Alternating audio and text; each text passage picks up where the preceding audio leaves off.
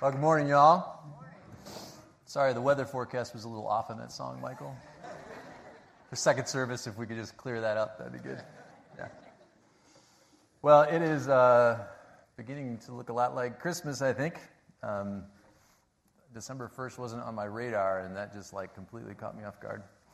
Uh, but we're uh, starting a series uh, talking about experiencing the magic of Christmas, and uh, today it's the magic of generosity. So I, I think what I, what I like to do is just start out by saying that I think a lot of times we look at the Christmas season all wrong, right? We have a, a pretty um, jacked up perspective at times. And actually, it's very similar at times in the same way that we look at Christianity as a whole, where we tend to look at it as what's in it for me, right? And many of us tend to approach uh, the Christian faith with almost like a consumer mentality where we want to make sure that we have our list made of everything that we want God to do for me, how, the prayers that I want answered, the ways that we want Him to bless us, uh, how we want to prosper. We approach the church in the exact same way. I mean, we, we go to a church and we visit church when we're trying to pick a church. We say, I want a church to make sure that it's going to cater and serve my needs, right? But the reality is that Christianity is exactly the opposite of that. The, the Christian faith is actually designed around this idea that the more we live generously, the more we give of ourselves, the more we give away, the more we get in return. Um, so I'm going to read a passage that may seem at first a little odd um, for this uh, message, but you'll get it in a minute. And so in Ephesians chapter 2, verses 8 and 9, it says, For it is by grace you have been saved through faith. And this is not from yourselves, it is a gift from God, not by works, so that no one can boast. So usually we stop there and we say, yeah, you know, there's no question you're saved by grace and grace alone, right? You're not saved by works. There's nothing that you can do to earn your salvation. There's nothing you can do to make God love you any more. There's nothing you can do to make God love you any less. And so, most of the time, churches ignore the very next verse, which is very much a part of the previous two verses that I just read and should actually never be read apart because it goes on in verse 10 and it says, For which is a connecting word, right? Going back to grammar, for connecting us into verses 8 and 9. For we are God's handiwork, created in Christ Jesus to do what? Good works, which God prepared us in advance to do. So many churches actually never read past verse 9 when you know a pastor's up preaching. They stop at verse 9 because they don't know what to do with verse 10. Or if they read verse 10 and they do a message on verse 10, it's in isolation of verses 8 and 9 because there is this paranoia that we can't reconcile this idea of grace, where you can't earn your salvation, you can't work for your salvation, in conjunction with this idea that God has a very clear expectation of us to do what? Good works which Paul makes very clear and connects it into the entire salvation process. They can't be separated. So I think Paul takes these two seemingly separate things and he puts them together because the truth is they're inseparable. When we are saved by grace, all of a sudden, you open your eyes and you can see so clearly that while we were yet sinners, while we were still living a messed up life, Jesus died for us. He did it so that we could have forgiveness. And when we get that, all you want to do is to spend the rest of your life saying thank you for saving me from the pits of hell, even though I don't deserve it when we truly grasp how incredible is the grace that God has given us, we become people of gratitude. where our hearts are so overflowing with thanksgiving that we just have to do something to say thank you for what God has done for us. And so it causes us to begin to live differently.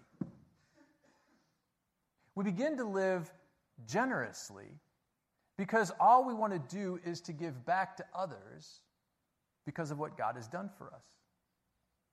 And so the way we reconcile those two things in those verses is that living generously or doing good deeds, as Paul describes it, is not a criteria of being saved, it is a result of being saved. It is born out of being saved.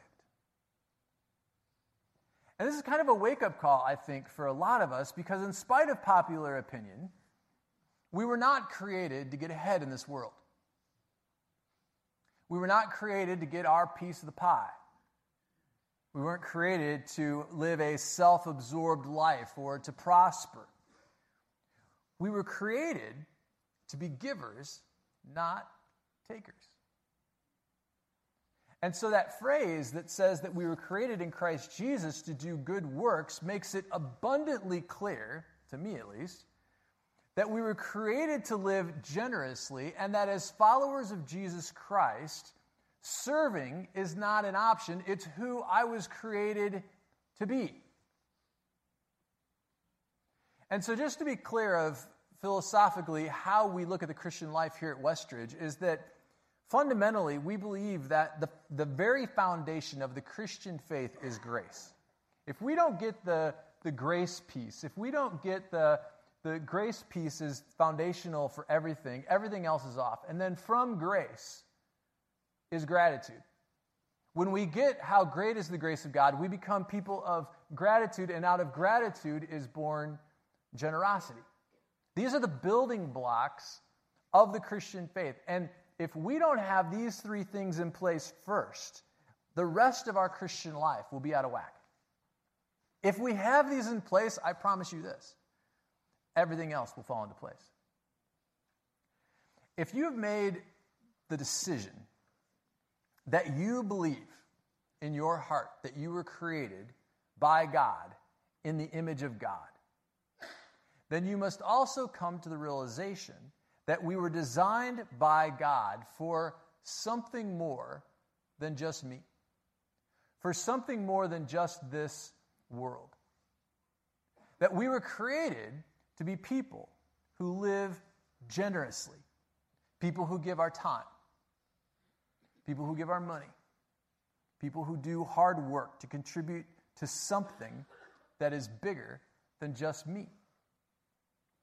And a lot of times, you know, I think we try to convince ourselves that we're generous people and that we're living generously because we get our kids these beautiful ki- uh, gifts on Christmas, or uh, we do a nice thing for our husband or wife, or uh, we buy dinner for friends from time to time. And so we think, pat ourselves in the back and think, you know, I'm a very generous person. But Jesus says, look, this, living generously is way bigger than that, right? So, Matthew 5, there's a pretty sobering passage where Jesus puts it in perspective for us because he says this You've heard that it was said, Love your neighbor and hate your enemy. But I tell you this love your enemies and pray for those who treat you poorly. So, right off the bat, he raises the bar, right? Then he says, So that you may be children of God. Then he says, It's easy to love those who love you. Right? I mean, think about it. It's easy to love those who love you. It's easy to love your mom who's like smothering love all over you, right? It's easy to love her back. It's easy to love your husband or wife when they're loving on you. He says, but even aren't sinners even doing that? He said, and if you if you only take care of your own family and friends, then what are you doing that's any different from those who don't believe? It's an interesting passage, isn't it? It's a tough passage because it challenges the way that we've always thought of what it means to live generously. Because a lot of times, I think a lot of us would say, you know, my ministry is my family. My ministry is to love them and provide for them and take care of them. And Jesus says, look, even people who don't believe are committed to their family and friends. So, how are you any different than anybody else out there in the world because you're a follower of Jesus? When you're a Christian, when you commit your life to living for Jesus, your world of responsibility for others gets bigger. We are called to serve and to be generous with people that we don't even know. People who are not in our circle. And maybe even some people, as Jesus puts it, that we don't like very much. He puts it as enemies.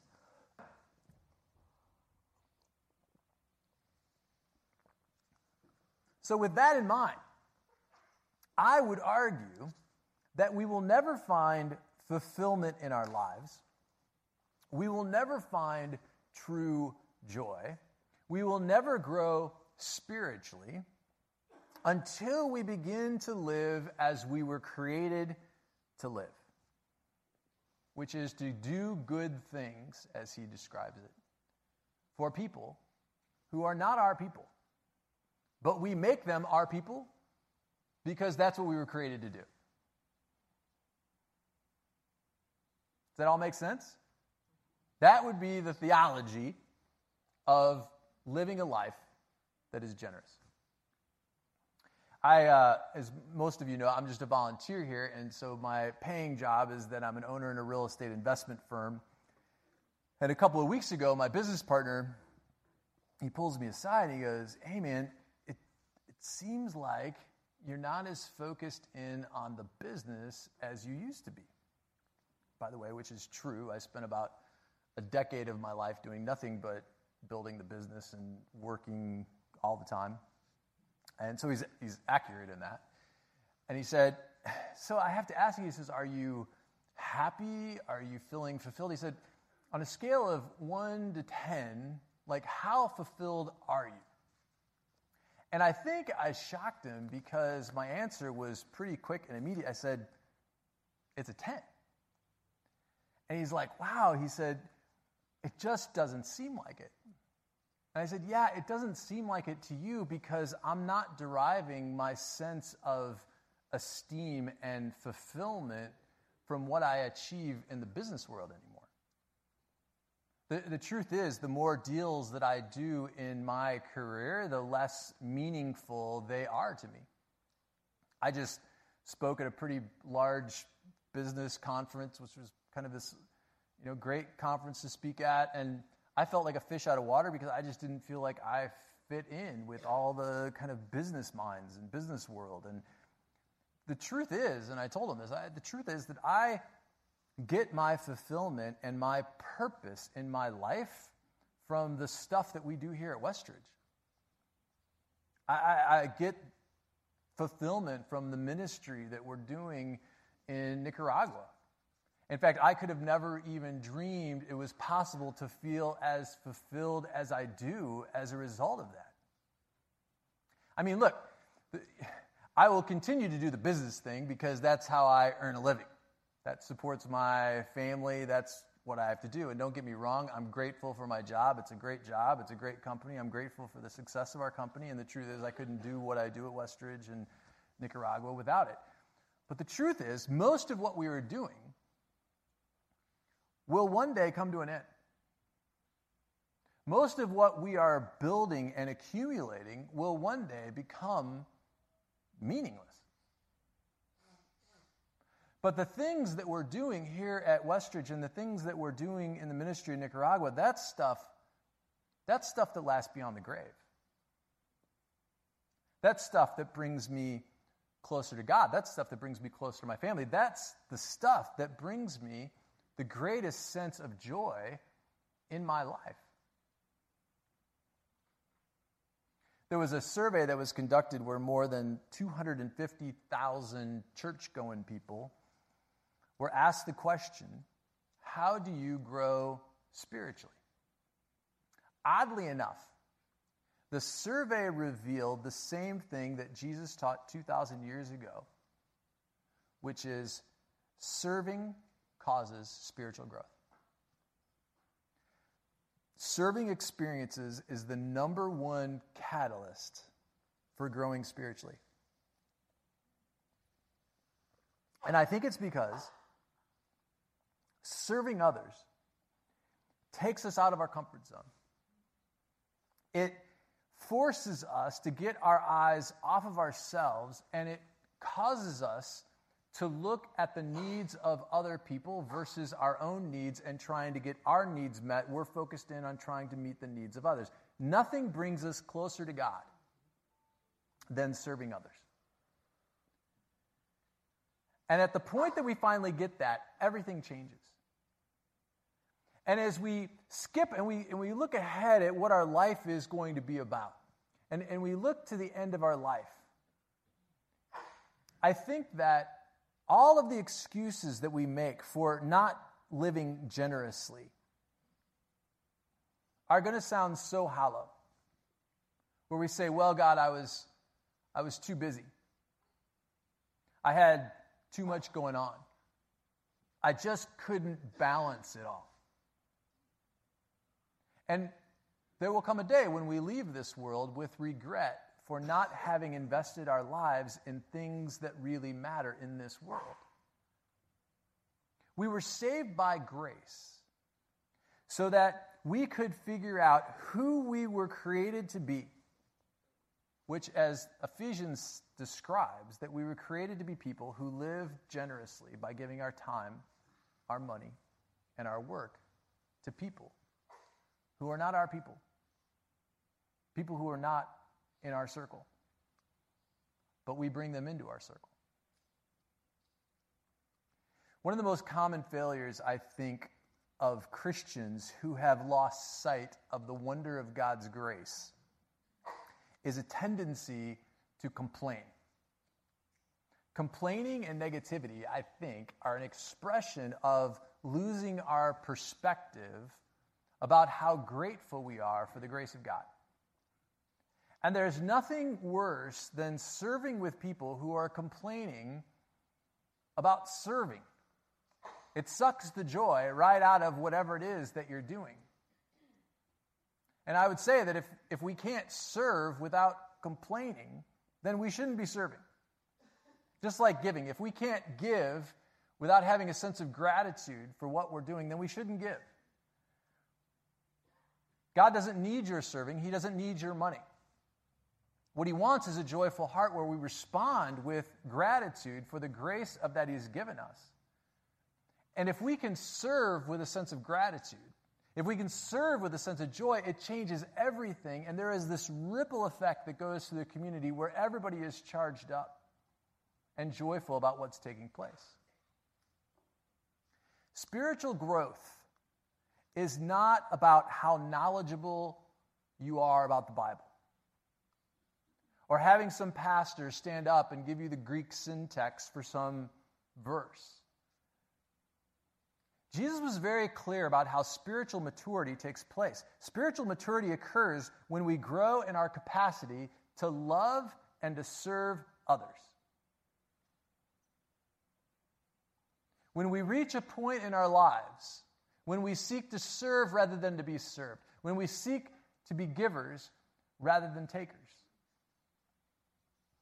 Nothing drives me more crazy when somebody comes up to me, at least once a year, somebody will come up to me in the church and they'll say, I am looking for a church where I could be fed. Or they'll say, I'm leaving a church because I'm not getting fed. That's like nails on a chalkboard for me, just to be honest.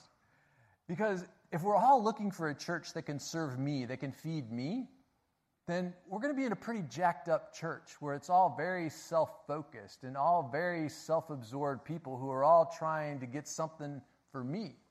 And it's a wrong perspective.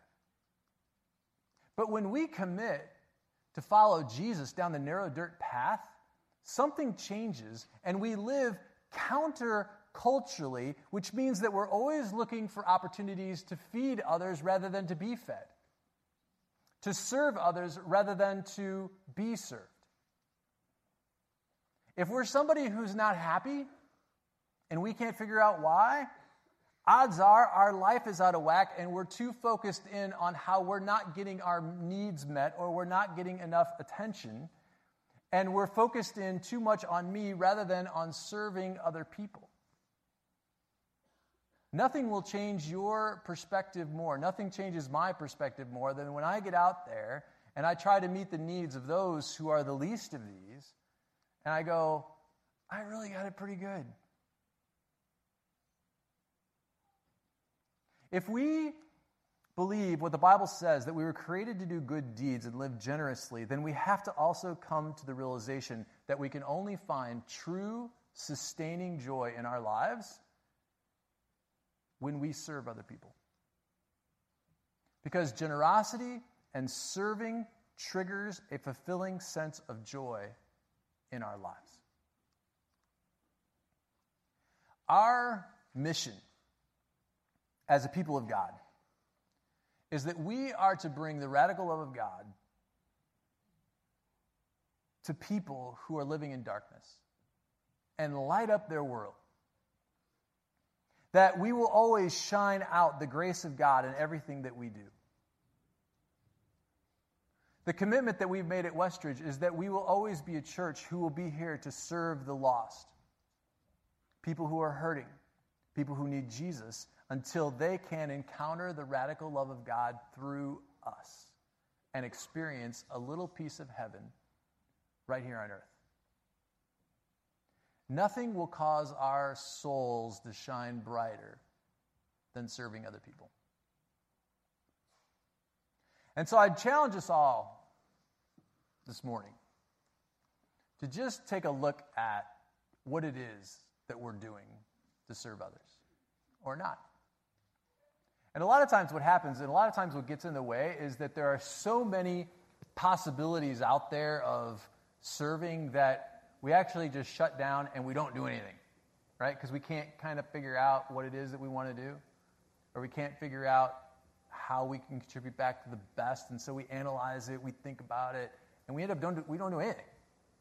So here's what I encourage you to do this morning do something, even if it's wrong even if it's not a good fit. Because at least you figure out that's not a good fit, and now you can do something else that you can figure out, and we can keep doing things that aren't a good fit until we finally find the one that fits. Right?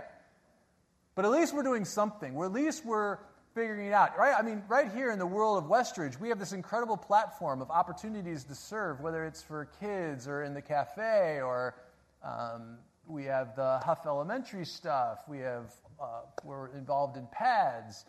Um, Shelby, I think, is rolling out a new Sponsor a Kid program this morning for another community that we're taking on called Tamborcito. And so in the cafe, you can go sponsor a kid in Nicaragua. But to look at all the possibilities of where are the least of these that Jesus describes, right? And so a lot of times we get caught up and we go, that person isn't the least of these. That person isn't deserving. But the truth is that we're all the least of these. We're all like together. And so it's just about serving for people who are in need at different times. Here's a great perspective. So we spent Thanksgiving at our home in uh, Nicaragua uh, this a couple weeks ago. And so we're on our way to the airport. And as we go on the way to the airport, there's this ritual that occurs where you start realizing what's occurring, and so you start stripping off your summer clothes and start putting on like jeans and real shirts and winter clothes. That it's a very sobering, depressing moment when you start putting on real clothes. So we're going through Managua, which is the capital of Nicaragua, and there is there's probably a beggar on every street corner. And we're just a few minutes from the airport, so now it's time, right, that I have to finally get rid of my flip flops and I start putting on shoes and socks, which is the moment that I hate the worst. And we're stopped at a stoplight, and so I'm, I'm, I'm, changing into my shoes and socks. And there is this woman who is a beggar who comes up to the driver's side. I'm in the passenger side. She comes up to the driver's side window, and she starts laughing. And she starts laughing to the point that she's like pounding on the car, like she's laughing so hard. And I'm trying to ignore her. I'm just doing my thing until Stu, who's driving, at the time looks over and he starts laughing at me too. like, I'm getting a little bit of a complex, right? Like, so I said, Stu, what is it that she's saying? And he turns to me and he starts laughing and he says, She's laughing at you because you have a hole in your sock. I'm like, Really? And at first, I have to tell you, I'm a little incensed. I'm like, Who does this woman think she is?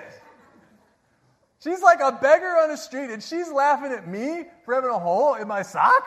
Come on. But then it occurs to me, right? In this moment, she and I, there's no difference between us. We're exactly the same. She's sitting there laughing, going, Yeah, you could be, you know, rich boy and be in your nice clothes and driving your nice car, but at the end of the day, you got a hole in your sock just like I do.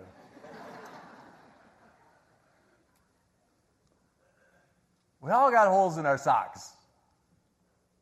Ain't nobody any better than anybody else. I'll tell you that. And we are all just, the reality is, we are all just one layoff away, one bad economy away, one medical emergency away from becoming the least of these, from becoming a person who can serve to a person who needs to be served. From being a person who can help fill needs to becoming a person who is in need. And while there is still time, while we still are able to make a difference, let's do it. Let's just do something. I hope this Christmas will be different for you. I hope this Christmas will be different for all of us. Where we can stop focusing in on not getting my needs met or what it is that I want or blah, blah, blah, but really focusing on what is it that I can do to make a difference? How can I help somebody else in need? How can I make a difference in somebody else's life? How can I help the least of these? Look around. It's all around us. Figure it out. Jump in, even if it's wrong. Bible says that there will come a day when we will have to give an account for our lives. And the Bible says that for those of us who have committed our lives to serving others, which, by the way, it doesn't say that we were created to do one good deed and then be done, right? It's a continual action where there's so much need in this world. It's never enough, it never stops. And so, on that day that we walk out of this world and into the next, it says, For those of us who have given our lives to serve others, that all of heaven will stop and applaud. And in the midst of the applause, you can hear, if you listen really closely, the words that every Christian wants to hear on that day from Jesus. Well done. Well done, my good and faithful servant. For whatever it is that you have done, even to the least of these, who, by the way, have holes in their socks just like you, you've done it unto me.